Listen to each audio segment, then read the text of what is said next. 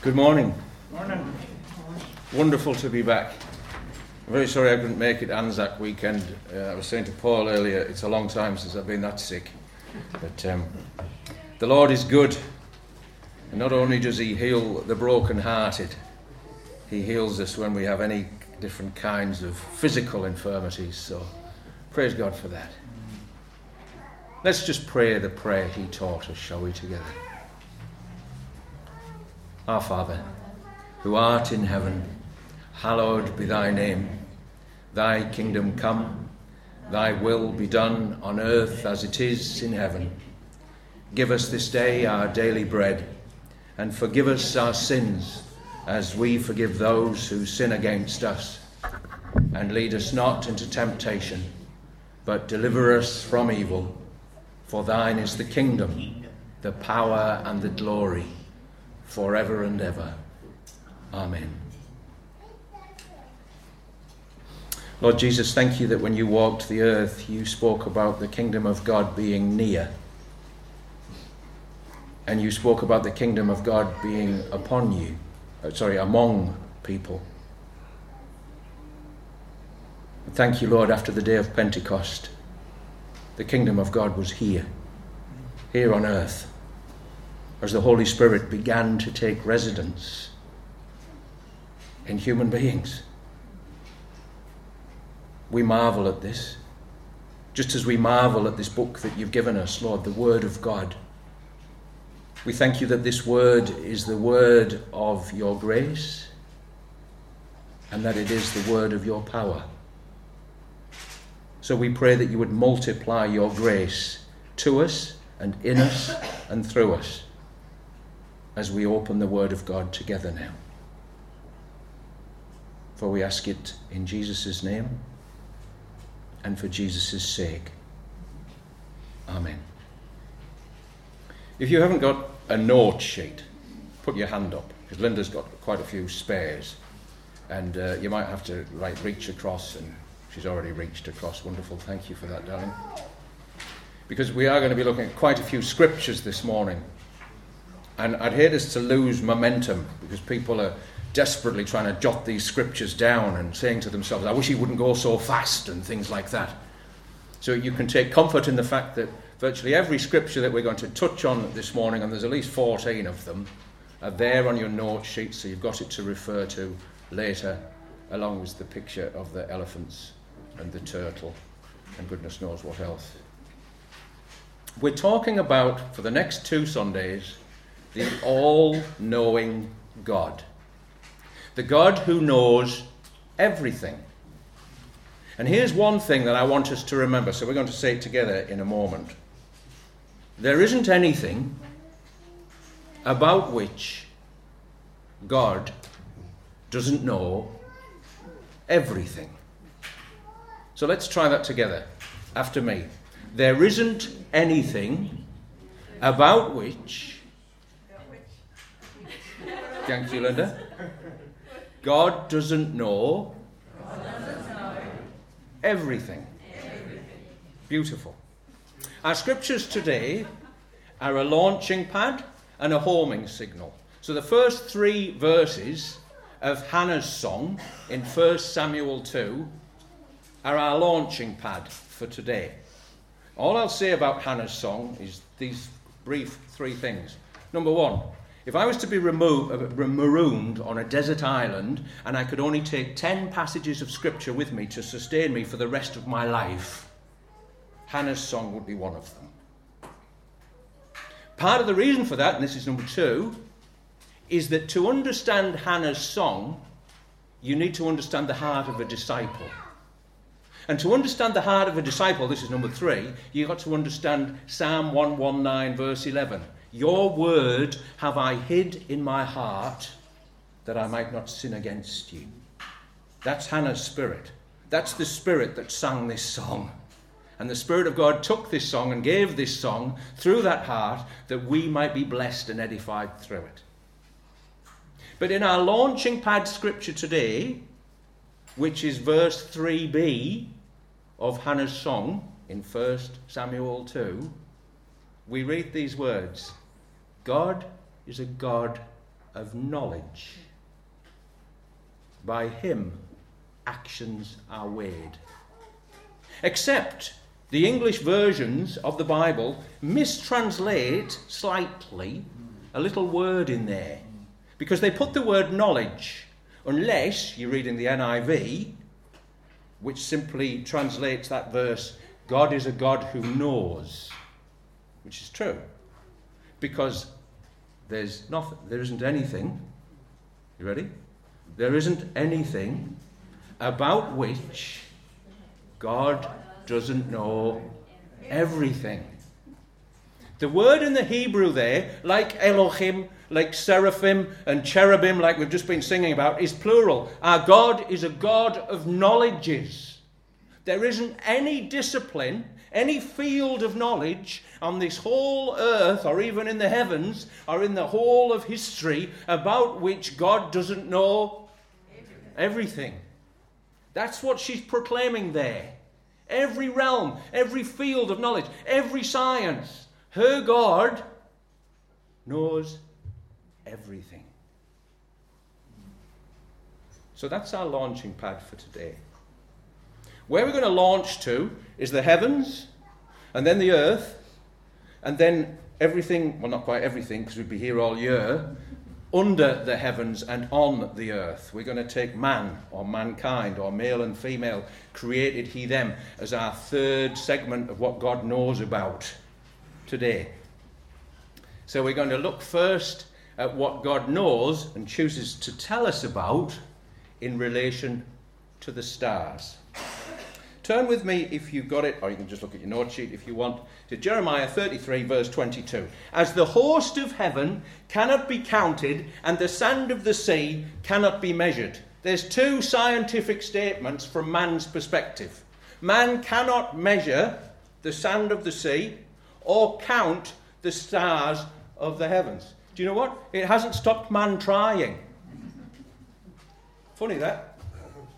Brahe, who was a Danish astronomer, he lived basically in the 16th century, said there were 777 stars. I know because I've counted them, and I'm a clever astronomer and scientist. Kepler, who was a Christian, remember, no Christian, the words that come out of Christians' mouths aren't infallible. Kepler gave us some amazing things. He was a man of God, but he got this wrong because he said, I've counted the stars, and Brahe was wrong, there's 1,005. Going back further in time, Hipparchus of Nicaea said there were actually 1,022. They're getting closer. You ever play that game? You're getting warmer. Well, they were getting warmer, but they were still a long, long way off. And Ptolemy, the great mathematician, raised the number. He didn't really. He actually said it in the second century AD. It was 1,056. Galileo and other scientists had sufficient humility and sufficient common sense to take Jeremiah 33 22 literally and to say that. From man's perspective, these stars cannot be measured. But turn to Psalm 147, verse 4, speaking of God. He counts the number of the stars, and not only does he count the number of the stars, as in knows how many there are, he gives names to all of them. Now, in 1922, the World Astronomical Society, such as it was called then, got together and decided there were 88 constellations. Now, that's pretty impressive. They've moved on from trying to count and limit the limitless number of stars. Let's see if we can gather them together and organize them in a named fashion by counting the number of constellations. And it was pretty good. They named 88 constellations in 1922. But God's been naming them since 1800 BC for man's benefit, as we'll see in a moment. If you turn to Isaiah 40, verse 26, Bill was saying this morning how the end of Isaiah 40, uh, chapter 40, still sustains him daily, and praise God from that, for that, because it should be true of all of us. But let's read Isaiah 40, verse 26. Lift up your eyes on high and see at night, that is. Who created these? He who brings out their host by number, calling them all by name. Glory be to God. Just just notice verse 22 while you've got that open. God is the one who stretches out the heavens like a curtain and spreads them like a tent to dwell in. Two possible meanings there. Modern astronomy has come to the conclusion that the universe is expanding all of the time. But God had told Isaiah that in 735 BC. He stretches out the heavens. Or he's talking there about stretching out the earth's atmosphere to protect it from harmful rays out in the heavenlies. Glory be to God. Not only does he know the number of the stars, he calls them all by name and he gives scientific truth to anybody who's willing to pick it up and run with it and learn by it through the prophet Isaiah. Which brings us to one of my favourite passages of Scripture. This is another one that I'd take to my desert island if I was going to be uh, marooned there. And I'd be quite a bit greedy actually, because I'd want to take three whole chapters. I'd want to take Job 38, 39, and 40. Let's look briefly at Job 38, 31, where God asks Job, Can you bind the chains? Or if you're reading the King James Version there, the sweet influences of the Pleiades otherwise known as the Seven Sisters, or loose the cords of Orion. Now, where's the scientific truth there? I'll tell you where the scientific truth there is. From man's perspective, when we look up at those two clusters of stars, those two constellations, and remember, from man's perspective, when we look up, up at them, we can't see all of the stars that are in them. But men for decades, generations, centuries have been looking up at the heavens and seeing the Pleiades, the seven sisters. And God says there to Job, that's a bound constellation. Gravitationally, those stars are not shifting anywhere in relation to each other. And modern astronomy has confirmed that statement. It's one of the few bound clusters. If you'd been looking at the Pleiades a thousand years ago, and you looked up at them tonight, if it's possible to see them in the southern hemisphere tonight, I don't know. Winter solstice tomorrow, shortest day tomorrow, eh? And then you look at them again if the new heavens and new earth or the millennium haven't arrived by then. They would still be the same shape and form from man's perspective. Whereas Orion, the great hunter, and here's an interesting thing the great hunter, I know this because I come from the northern hemisphere originally. The great hunter includes a belt, Orion's belt, three stars. And beneath Orion's belt, there's at least five stars, probably a whole lot more, which seem to take the form of a sword. And if you're in the northern hemisphere, you can actually navigate by those stars, Orion, find Orion's belt and then find Orion's sword. And so wherever Orion's sword is coming, you can get your, your, your compass bearings from. But the rest of Orion, the rest of the great hunter, the stars are moving. If you looked at them a thousand years ago, and then you looked at them tonight, if it's possible to see them in the southern hemisphere tonight, and you look at them again in a thousand years' time, if the new heavens and the new earth haven't come by then, they'd be different except for the bits, the individual stars that God enables us in His grace to navigate by. Isn't that glorious? Oh, and as an aside, three or four verses on, in verse 35 of Job 38, you'll find electrical currents, the binary code necessary, for example, for text messaging, mentioned by God to Job. As we conclude our brief survey of the heavens, turn, if you would, to 2 Corinthians, sorry, 1 Corinthians, chapter 16. And what Paul is talking about here is people are asking, apparently, what does the resurrection body look like and how will it come? And Paul starts to talk about what a silly question that is. Because God, in His wisdom, has chosen not to tell us what it's going to look like. But then he launches into this discourse about the different kinds of bodies that God has given to different kinds of living creatures and matter on this earth.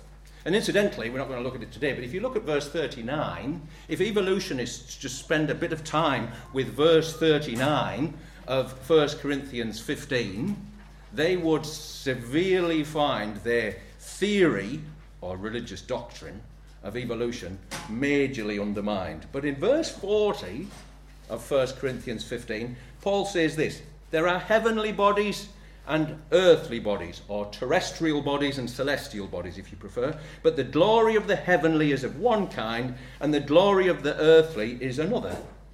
There is one glory of the sun, and another glory of the moon, and another glory of the stars. For star differs from star in glory. That's the statement we want now when we're thinking about the all knowing God. Because you and I look up at the stars and they just look like beacons of light. Get a good telescope, and they still just look like beacons of light. They might be different size, but surely they're the same thing. No, Paul is saying here they're actually all different to each other. There's a numberless number of them. They are infinite in number, though God knows them all by name, but they're all different. And over the last 50 odd years, astron- astronomy and space travel has confirmed the fact that the ratio between brightness and temperature of every single star that any man or woman or nation has studied is different. But all of that expense to go into outer space to discover that.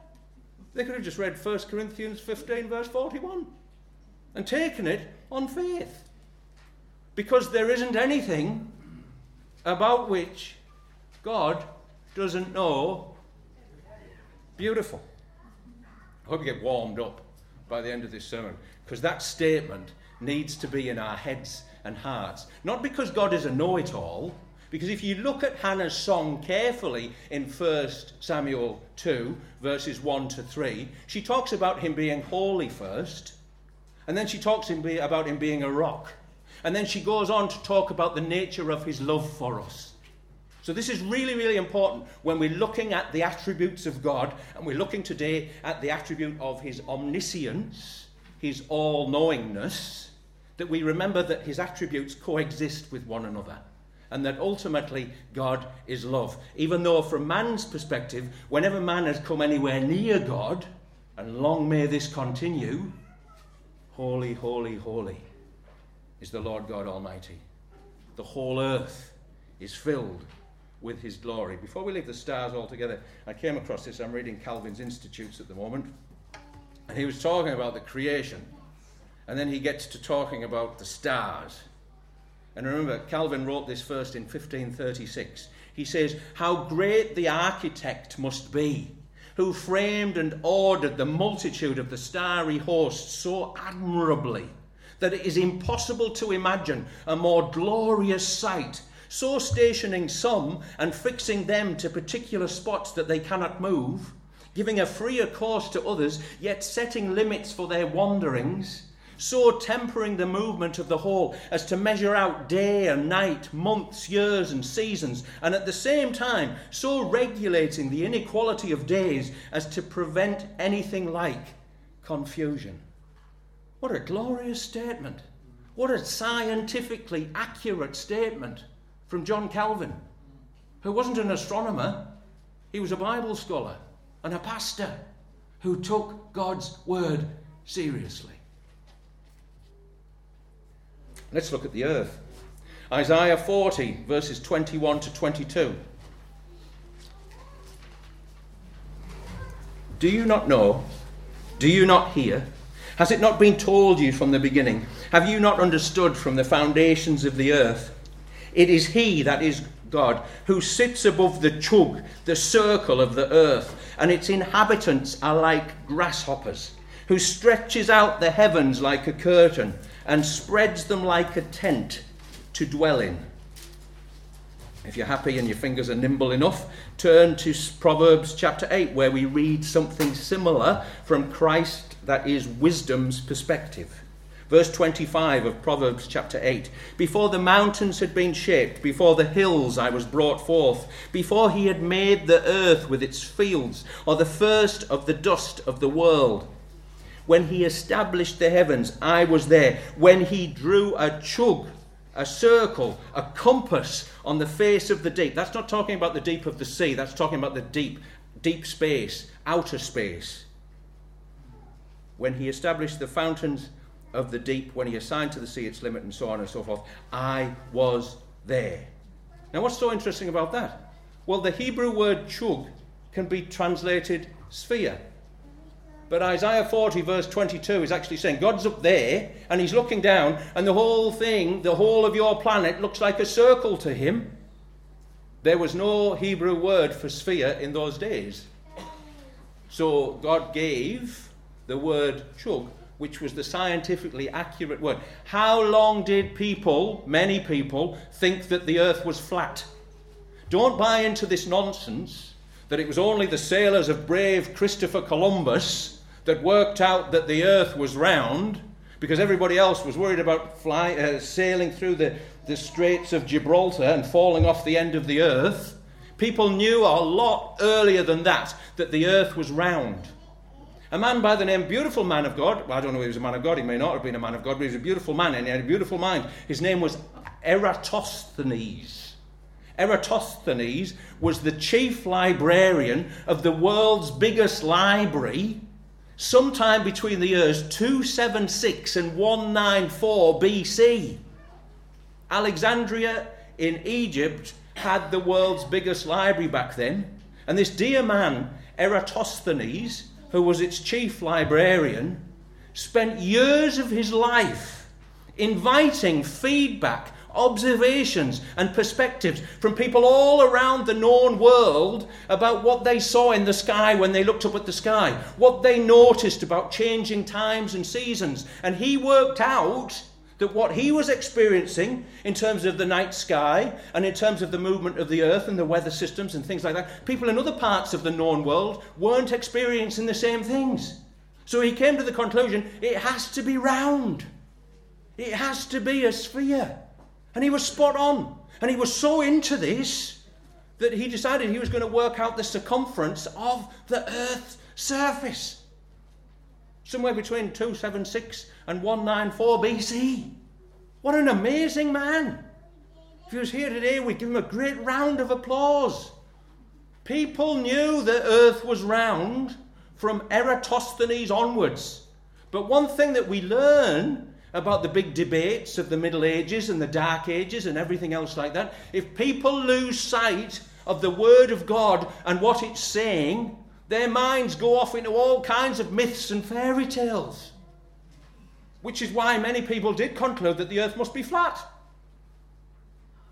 Because when we do not feed on the word of His grace and the word of His power, our brains concoct all kinds of weird and wonderful beliefs. I mean, think about it.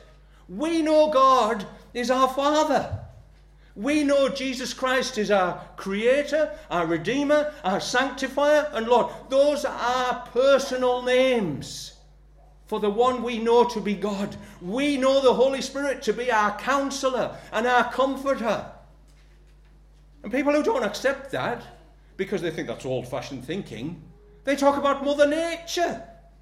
They talk about Mother Earth. I saw a video the other day. We were looking at the benefit of nature and the natural realm for one's brain and one's mental health and everything else like that. And I thought, I hope nobody hugs a tree in this video. And we nearly got through it. And it was good. It was very, very good. It was talking about vitamin D, D and vitamin K and the importance of trees giving out oxygen and so on and so forth and us needing oxygen. It was brilliant. And then this woman hugged a tree.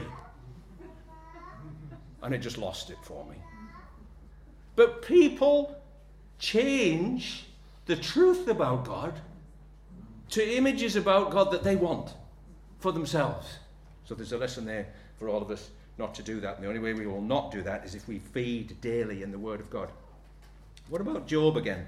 Job 26, verse 7. Remember, this man was sick. This man was profoundly ill, and he was grieving for his whole family, with the exception of his wife, had told him to curse God and die. This man had lost everything.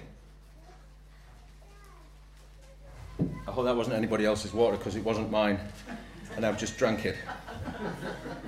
Job 26, verse 7. He stretches out the north over the void and hangs the earth on nothing. Now, most Bible scholars agree that Job was contemporaneous with Abraham. He lived about 1820 or so BC. So this, these words were spoken whenever they were handed down to us and written down ultimately by Moses. These words were spoken almost 4,000 years ago. And what did Job say? In the midst of his sorrow and pain and grief and illness and scratching himself with pieces of broken pottery, he said, God hangs the earth on nothing. We have before us here a piece of ancient literature. What sets it apart from all other forms of ancient literature is that God the Holy Spirit wrote this. God the Holy Spirit used human personalities, more than 40 of them, to give us the truth of His Word, the Word of His grace, and the Word of His power. Other forms of ancient literature from this period do exist. One example is the Hindu Vedas. And the Hindu Vedas were written by very, very wise men from an earthly perspective, from an earthbound perspective. And they wanted to try and understand and help other people to understand what life might be about without the help or inspiration, because they didn't know he existed back then in India, of the Holy Spirit. So here's what they said about the earth. Remember, this document, the Hindu Vedas, probably dates from around the same time, give or, give or take a couple of hundred years, as what we have in terms of the book of Job. They noticed that the earth moved. And every fool knows that anything, especially something as major as the earth, needs to have something holding it up. So if it must have something holding it up, and we also know it moves, both like slowly and also when there's earthquakes and things like that. What's it likely to be held up by? Well, the answer's obvious four elephants. I mean, like, you know, they're kind of like elephants. They're big. They can hold this up. Must be elephants. Here's man's tendency, when he doesn't have the word of God again, to explain things. You know, people say, don't they? When I see it, I'll believe it. But you know what? Your eyes play tricks on you because your brain plays tricks on you, because your heart plays tricks on you, because you're busy hiding from the living God. We all of us have done that. And we all of us continue to do that. Praise God for His grace. And then somebody says, Well, what's holding the elephants up then? Oh, must be a big turtle. And we can't really keep going on ad infinitum about what's holding the turtle up. So let's just say this is clever. Turtles are amphibious. So the turtle is swimming in the biggest sea possible to imagine. So there's your picture. You see the difference between when man tries to understand what he sees and experiences on this earth, same applies to women, male and female, created he them, and what comes to us when God the Holy Spirit is inspiring writing like this. So we've done the heavens. We haven't really done the heavens. We've looked at something that God says about stars. And we've done the earth. That He's hung the world on nothing. Don't know how many years that was before Galileo discovered and articulated the laws of gravity. But glory be to God that the man of God, Job, in the midst of his sickness and his sorrow and his grief and his perplexity, could still proclaim truth that the Holy Spirit of God was birthing and breathing and speaking through him.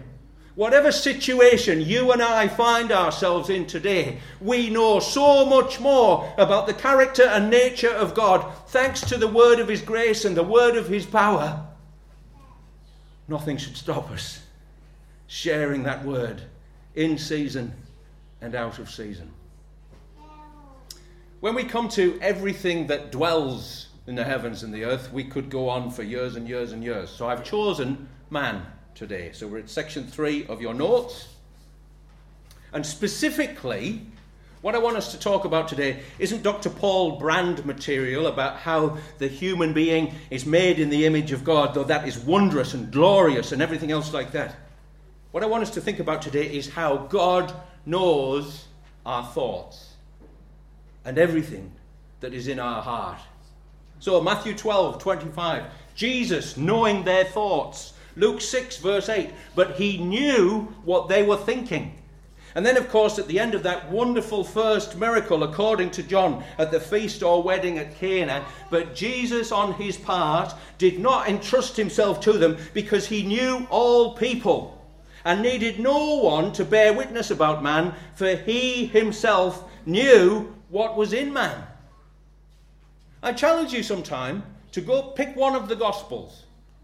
And when you've done one, you'll probably want to do at least one of the others and find out, work through, read diligently the amount of times that Jesus answers a question that hasn't been verbalized or vocalized yet.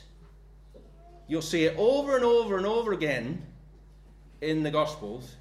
Jesus knowing their thoughts, Jesus knowing what was going on in head and heart, answers what they're thinking. He wasn't a mind reader, he was God. Before we go any further, let's just pause. He knows the number of the stars and he calls them all by name.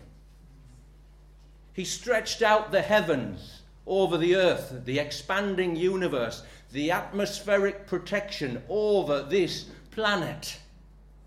He hung the world on nothing. How does he know what's going on in all of our heads and hearts.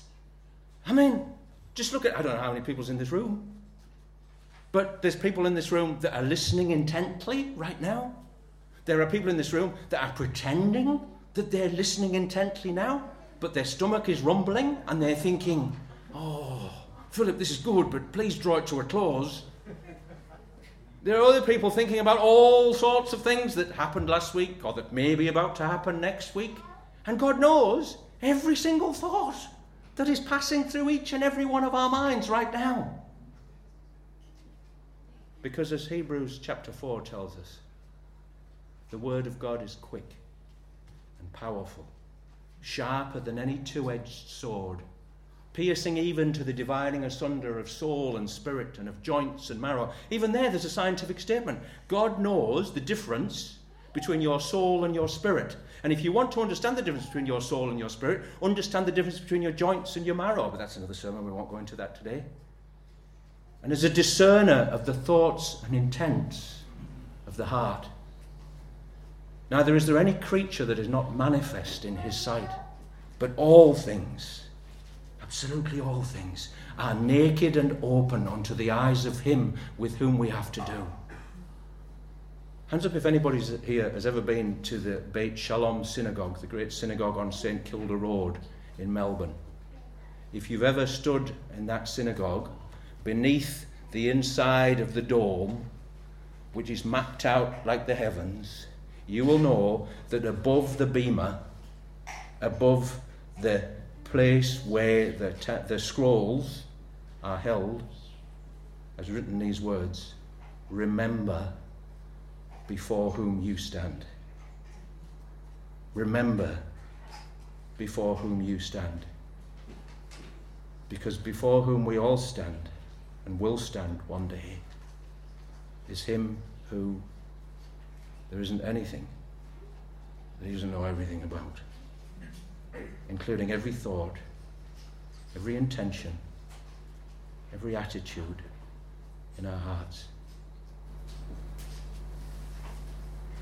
The omniscience of God, the all knowing nature of God, has profound implications for unbelievers and believers alike. I'll say that again. The omniscience of God has profound implications for unbelievers and for believers alike. Let's start with unbelievers. The omniscience of God knows the name of every star, billions of them, and knows every thought that's ever passed through their heads and hearts, is a terrifying prospect. And well, so it should be. Because the Ten Commandments tell non believers even if they choose not to read them or listen to them, that God's standard is, Thou shalt love the Lord thy God with all thy heart, and with all thy soul, and with all thy mind, and with all thy strength, and thy neighbour as thyself. It's a terrible thing to fall into the hands of the living God. Which is why Adam and Eve hid in the garden, isn't it? They hid. And God's walking in the cool of the garden and he's shouting, Adam, Adam, where are you? Not because he didn't know, because remember, there's nothing, there isn't anything about which our God doesn't know everything. He knew which bush Adam and Eve were hiding behind, even knew which fig leaf they covered themselves with. But unbelieving man, Adam and Eve knew that day that something had changed. And there's something in the conscience, it might be very deep, of every single human being that knows that something has changed. Which is why the author to the letter of the Hebrews goes on when he's talked about all things are naked and opened unto the eyes of him with whom we have to do. Seeing then that we have a great high priest that is passed into the heavens, Jesus, the Son of God. Seeing then, seeing what a difference that has made. I don't know about you, but when I come to my prayer closet on an evening, there is rarely a day goes by when I don't have to say sorry to Jesus for an attitude that I've carried, a word that I've spoken, an action done in haste. And he never gets tired of me. And hopefully, you do something similar. And he never gets tired of you either. And go to Yemen and the wildflowers. Go to Compium and those believers that are holding on and uh, recognizing the importance of the work that they're doing. Go to wherever you want to go on this earth. And we, all of us, need to come before that throne of grace daily, and He never gets tired of us. Turn with me to 2 Corinthians chapter 5 and verses 1 to 9. Remember, this chapter, this letter is addressed to believers. And we're going to read from verse 10. Paul's been talking about the body, this earthly tent. He's been talking about how it's better to be absent from the body and present with the Lord. But then in verse 10, he says why that's so important. For we must all appear before the judgment seat, the bema of Christ. Now, that's not the judgment of unbelievers. That's not the judgment that's going to cast people into hell. That's the judgment seat for believers in terms of the rewards each will get according to what he has done in the body. If that's the judgment seat by which the whole of humanity is judged, then salvation by faith and grace means nothing. And salvation by faith and grace, as we've already looked at this morning, means everything. For we must all appear before the judgment seat of Christ so that each one may receive what is due for what he has done in the body, whether good or evil. And here's the verse Therefore, knowing the fear of the Lord, we persuade others. But what we are is known to God. And I hope it is known also to your conscience. Just like Adam and Eve hid behind a tree. Since at least 1859, the majority of Western humanity has been hiding behind the evolutionary tree behind Charles Darwin's so called origin of species. Why have they been doing that? Even though there's no evidence of any transitional forms, one species turning into another, even though good science has proven that it's impossible for one species to turn into another, irrespective of how much time you've given it, they've been doing that because they're hiding from the God who knows them right well. And our duty and our responsibility is to proclaim the fact that there isn't anything about which the living God doesn't know everything. So the next time somebody says to you, Oh, well, I'd be a Christian, but I really can't go for that six day creation nonsense. Ask them. Give me an example of where it's nonsensical. Hold the discussion a little bit and see what God does. The next time somebody says to you, doesn't get as far as the question of evolution and creation, the next time they say to you, Well, I've lived a good life. Hmm. But the searching light of the Ten Commandments, remember before whom you stand, says, You shall love the Lord your God with all your heart and all your mind. Have you done that? And by the way, your neighbour as yourself. The days are short. And times are perilous. But times were perilous for Job, for Isaiah, for Hannah, for the Apostle Paul. All God asks of us is that we grow to know Him better, to love Him more, and to be willing to witness to the Word of His grace and the word of His power. Our second reading for today, Psalm 113. And in a few minutes, we're going to sing verses 5 and 6 of Psalm 113. And I want to say a big thank you to Mr. Luke Goddard for introducing me to this song at a prayer meeting we had only a few weeks ago now. Bless you, Luke. This song has been such a joy and a blessing to me in my prayer closet. I don't know whether it's been the same kind of blessing to Linda as I've sung it out loud in the privacy of our home. But thank you, Luke, because this is quite some song. But in the meantime, let's pray. Father, Hannah in that glorious song said that you are a God of knowledges and by you, actions are weighed.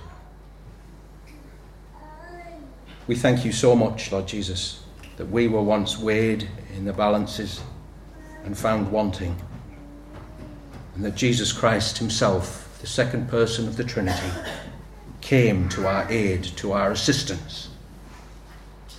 And as Paul read this morning, Lord, from 1 Peter, we were saved by your mercy. Thank you, Lord Jesus, that we didn't get what we deserved. Thank you for mercy. And thank you, Lord, that in grace we get what we don't deserve. As we've heard this word, as we've engaged with this word, Lord, today, we thank you for your omniscience, for your all knowing nature. Spirit of God, continue to search our hearts, that our consciences might be more and more conformed to what is right and good and holy in your sight. And that we might be ever more willing, Lord, to share a word in season of what you have taught us. In the name of the Father, and of the Son, and of the Holy Ghost, world without end. Amen.